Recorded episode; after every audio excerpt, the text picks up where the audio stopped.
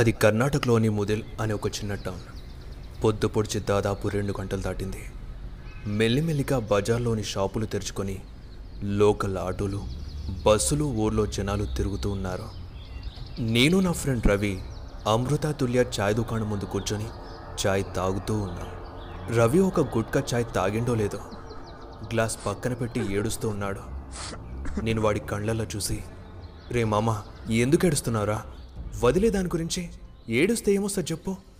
అంటూ ఓదార్స్తూ ఉన్నాను. చెప్పాలంటే వాడి బాధకి ఓ పెద్ద కారణం ఉంది సరిగ్గా ఆరు నెలల క్రితం ఐదేళ్ళు ప్రేమించిన అమ్మాయిని పెద్దలతో కొట్లాడి మరీ పెళ్ళి చేసుకున్నాడు. ఇద్దరు నా క్లాస్మేట్సే ఫస్ట్ ఆ అమ్మాయి రవికి ప్రపోజ్ చేసింది. వద్దంటే చచ్చిపోతానని బెదిరించింది. వీడు కరిగిపోయి ఒప్పుకున్నాడు. అలా ఐదేళ్ళు గడిచాక పెళ్ళి చేసుకున్నారు. పెళ్ళయ్యాక అమ్మాయి పని చేస్తా అంటే ఒప్పుకున్నాడు. సడన్గా ఏ పురుగు పుట్టిందో తెలీదు కానీ ఆ పని చేసే దగ్గర ఎవడో నచ్చి వాడితో చాటింగ్ వీడి ఇంట్లో లేనప్పుడు మీటింగ్ చేసేది. ఓసారి డైరెక్ట్గా దొరికింది కూడా. మరోసారి ఇలా చెయ్యకు అని సున్నితంగా హెచ్చరించాడు. అయినా కూడా ఆమె తీరు మారలేదు.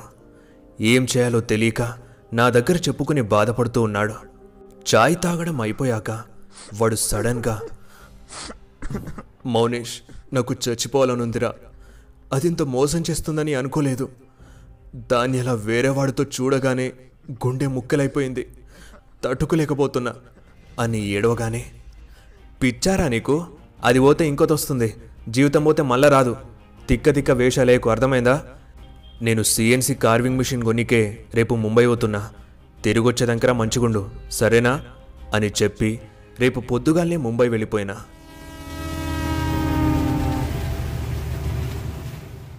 మిషన్ కొని లారీలా ఎక్కించగానే నా దోస్తు నుండి ఫోన్ వచ్చింది.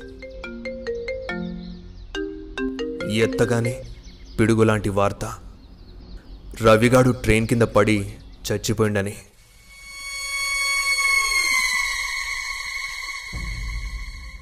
వాట్సాప్లో వాడి ముక్కలైన బాడీ చూసినాక నాతోనైతే లేదు.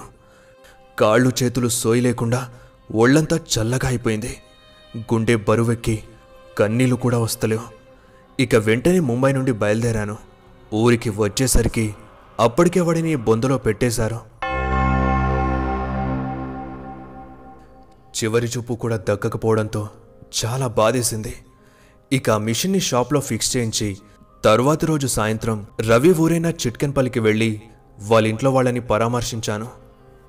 ఇక టైం పన్నెండు అవుతూ ఉండగా వెళ్ళొస్తా అని చెప్పి బైక్పై తిరిగి ముదెల్కు బయలుదేరాను. అలా వెళ్తున్నానే కానీ నా మనసంతా రవి ఆలోచనలే. ఎందుకు తొందరపడ్డాడు? నేను ఉండి ఉంటేలా జరిగేది కాదేమో. చా అని అనుకుంటూ ఉండగా ఆ చిమ్మ చీకట్లో నడి రోడ్డుపై సడన్గా ఒక అమ్మాయి చెయ్యూపుతూ కనిపించింది. హఠాత్తుగా చీకట్లో అలా అమ్మాయి ఆకారాన్ని చూడగానే భయం వేసింది. కాస్త బైక్ని స్లో చేస్తూ ఆమెని గమనిస్తూ దగ్గరికి వెళ్తూ ఉన్నాను. చూడ్డానికి కాలేజ్ అమ్మాయిలా పచ్చ కలర్ పరికిణి ఓణిలో భుజాన బ్యాగ్ వేసుకుని ఉంది. తన దగ్గరికి వెళ్ళి బ్రేక్ వేసి ఆపాను. ఆమె కంగారుగా నా ఎదురుగా వచ్చి అన్నా జర ఏమీ అనుకోకుండా చిట్కన్పల్లిలో దింపుతావా? అని అడిగింది. అర్ధరాత్రి అవుతుంది.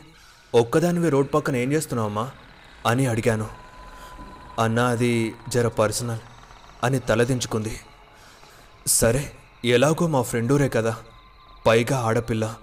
అందులోనూ అర్ధరాత్రి నడి రోడ్డుపైన వదిలేయలేం కదా? అనుకుని ఎక్కించుకొని తిరిగి అదే ఊరికెళ్ళి ఇంటి దగ్గర దింపేశాను.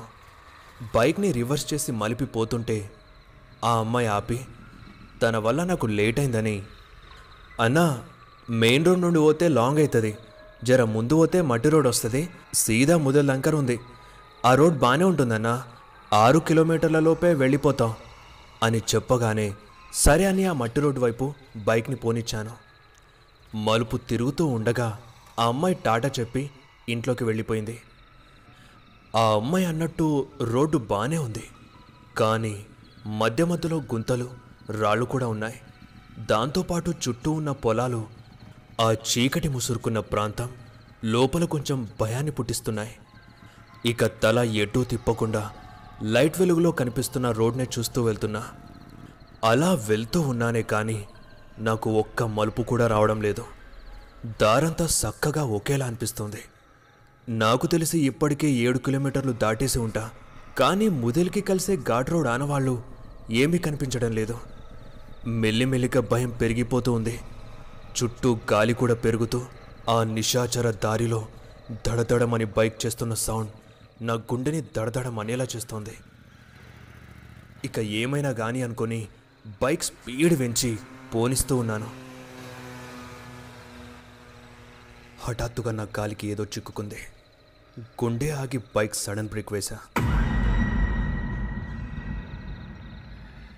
చెమటలు పట్టిన ముఖాన్ని తుడుచుకుంటూ ఉండగా ఎవరో గట్టిగా ఊదినట్టు చల్ల గాలి అలా నన్ను తాకుతూ వెళ్ళింది. ఒళ్ళంతా ఒక్కసారిగా వణికిపోయింది. ఇక మెల్లిగా కిందకి వంగి తట్టుకున్న దాన్ని తీసి మొబైల్ టార్చ్ వేసి చూస్తే వెన్ను వణికిపోయింది. అదొక పూలదండ. చచ్చినప్పుడు శవం దగ్గర వచ్చే వాసనలా గుప్పమంటుంది. వెంటనే విసిరి పడేశాను.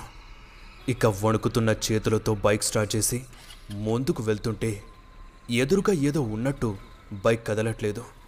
నేను కాస్త పైకి లేచి లైట్ వెలుగులో ముందుకు చూడగా ఒంట్లో మరుగుతున్న రక్తం కనిపించిన దాన్ని చూశాక చల్లగా మారిపోయింది. అదొక బొంద. దానిపై ఇంకా లేత పూలు బొంగులు ఇంకా ఏవేవో పడిసున్నాయి. అది కాక బైక్ టైర్ ఆ బొందకి ఆనుకుని ఉంది. ఇక భయంతో బైక్ని కాస్త వెనక్కి జరిపాను. చుట్టూ ఎవరూ లేరు. మొత్తం చిమ్మ చీకటి. అంతా నిర్మానుషమైన ప్రాంతం. కనుచూపు మేరలో ఒక్క ఊరి లైట్ వెలుగు కూడా కనిపించడం లేదు. ఆ బొందని చూస్తుంటే వణుకుతుందని లైట్ ఆపేశాను. పొలాల్లో నుండి పురుగులు గుయ్యమంటూ శబ్దాలు చేస్తూ భయాన్ని పుట్టిస్తుంటే ఆ భయం పోవడానికి పాటలు పెడదామని ఫోన్ చూశాను. ఎంతసేపు ఫ్లాష్ లైట్ ఆన్ ఉండడంతో ఒక్క పర్సెంటేజ్కి వచ్చేసింది. అలా స్క్రీన్ని చూస్తూ ఉండగానే స్విచ్ ఆఫ్. అప్పుడే నక్కలు గట్టిగా అరవడం మొదలుపెట్టాయి. దెబ్బకి ఒళ్ళంతా వణకడంతో ఉచ్చ పడిపోయింది వెంటనే బైక్ లైట్ ఆన్ చేసి బైక్ దిగి కాస్త ముందుకు వెళ్ళి టాయిలెట్ పోస్తూ ఉన్నాను. చుట్టుపక్కల చూడాలన్నా వెనక నుండి ఏమైనా వస్తుందన్న భయంతో అలా కళ్ళు మూసుకొని పోసేసి వెనక్కి తిరగగానే ఆ పూలు నా వెనకనే వచ్చి పడ్డాయి. అవి ఎలా వచ్చాయో నాకు అర్థం కాలేదు. ఇక ఇక్కడ ఎక్కువసేపు ఉంటే మంచిది కాదు అనుకొని బైక్ స్టార్ట్ చేసి తిప్పుతూ ఉండగా ఒక్కసారిగా పెద్దగా గాలి వీచింది. ఏదో తెల్లటి పేపర్ లాంటి ఆకారం గాల్లో లేచి నా ముఖంపై పడింది. అంతే గట్టిగా అరిచేసి అది ఏంటా అని మెల్లిగా ముఖంపై నుండి తీసి బైక్ లైట్ ముందు పెట్టి చూశాను. అదొక బ్యానర్. ఆ బ్యానర్లో నా ఫ్రెండ్ రవి చిన్నగా నవ్వుతూ నన్నే చూస్తున్నాడు. గుండె ఒక్క క్షణం ఆగిపోయింది. అంటే ఎదురుగా ఉంది వాడి బొందని అన్నమాట. ఇంతసేపు నన్ను దారి తప్పించి ఇక్కడే తిరిగేటట్టు చేసింది రవిగాడే. అంటూ వాడి గురించి ఆలోచిస్తూ ఉండగానే హోరుగాలి మరింత బలంగా వీచింది. నేను బైక్ ముందుకు పోనిస్తుంటే అసలు కదలట్లేదు. బైక్ మరింత వెనక్కి వెళ్తూ ఆ బొంద సమీపానికి దగ్గరవుతూ ఉంది. నేనిక భయంతో మా ఊరి దేవుడు గవిసిద్ధ లింగప్పని తలుచుకొని నువ్వే కాపాడప్పా అని మొక్కుకొని పోనీయగానే గాలిజోరు హఠాత్తుగా తగ్గింది. బైక్ ముందు కదిలింది. నేను తిరిగి రవి ఊరికే వెళ్ళి వాళ్ళకి జరిగింది చెప్పకుండా అక్కడే పడుకొని ఉదయాన్నే ముదేల్కి వెళ్ళిపోయాను. కానీ రవి నన్ను ఎందుకు దారి తప్పించి తన దగ్గరికి తీసుకుని వచ్చాడో ఏమో నాకు అర్థం కావడం లేదు. ఇది నిజంగా మౌనేష్ అనే వ్యక్తికి జరిగిన ఘటన. తనే స్వయంగా నాతో పంచుకున్నాడు. మీ దగ్గర కూడా ఇలాంటి రియల్గా జరిగిన కథలుంటే నాతో షేర్ చేయండి. ముందే చెప్తున్నాను మీ ఓన్గా రాసింది కాకుండా రియల్గా జరిగిన స్టోరీస్ మాత్రమే పంపించండి. మన ఛానల్ మెంబర్షిప్ తీసుకొని మన ఛానల్ గ్రోత్కి ఎంతో సపోర్ట్ చేస్తున్న వీళ్ళకి నా బిగ్ థ్యాంక్స్. మీరు ఇలానే సపోర్ట్ చేస్తూ ఉంటారని మనస్ఫూర్తిగా కోరుకుంటున్నాను. మీరు కూడా సపోర్ట్ చేయాలి అనుకుంటే జాయిన్ బటన్పై క్లిక్ చేసి మెంబర్షిప్ తీసుకోండి. దీనివల్ల మీకు ఎక్స్క్లూజివ్ కంటెంట్ కూడా లభిస్తుంది. ఇప్పుడు ఈ స్టోరీని యూట్యూబ్లోనే కాదు Spotify Wynk music Apple podcast Google podcast Jio Saavn గానాలో కూడా వినండి. మరిన్ని అప్డేట్స్ మరియు షార్ట్ స్టోరీస్ కోసం మన ఇన్స్టాగ్రామ్ పేజ్ని ఫాలో అయిపోండి. లింక్ డిస్క్రిప్షన్లో ఉంది. ఈ స్టోరీ కనుక మీకు నచ్చినట్టయితే లైక్ చేసి కామెంట్ చేసి షేర్ చేయండి. ఇక మరిన్ని హర్రర్ స్టోరీస్ కోసం సబ్స్క్రైబ్ చేయండి.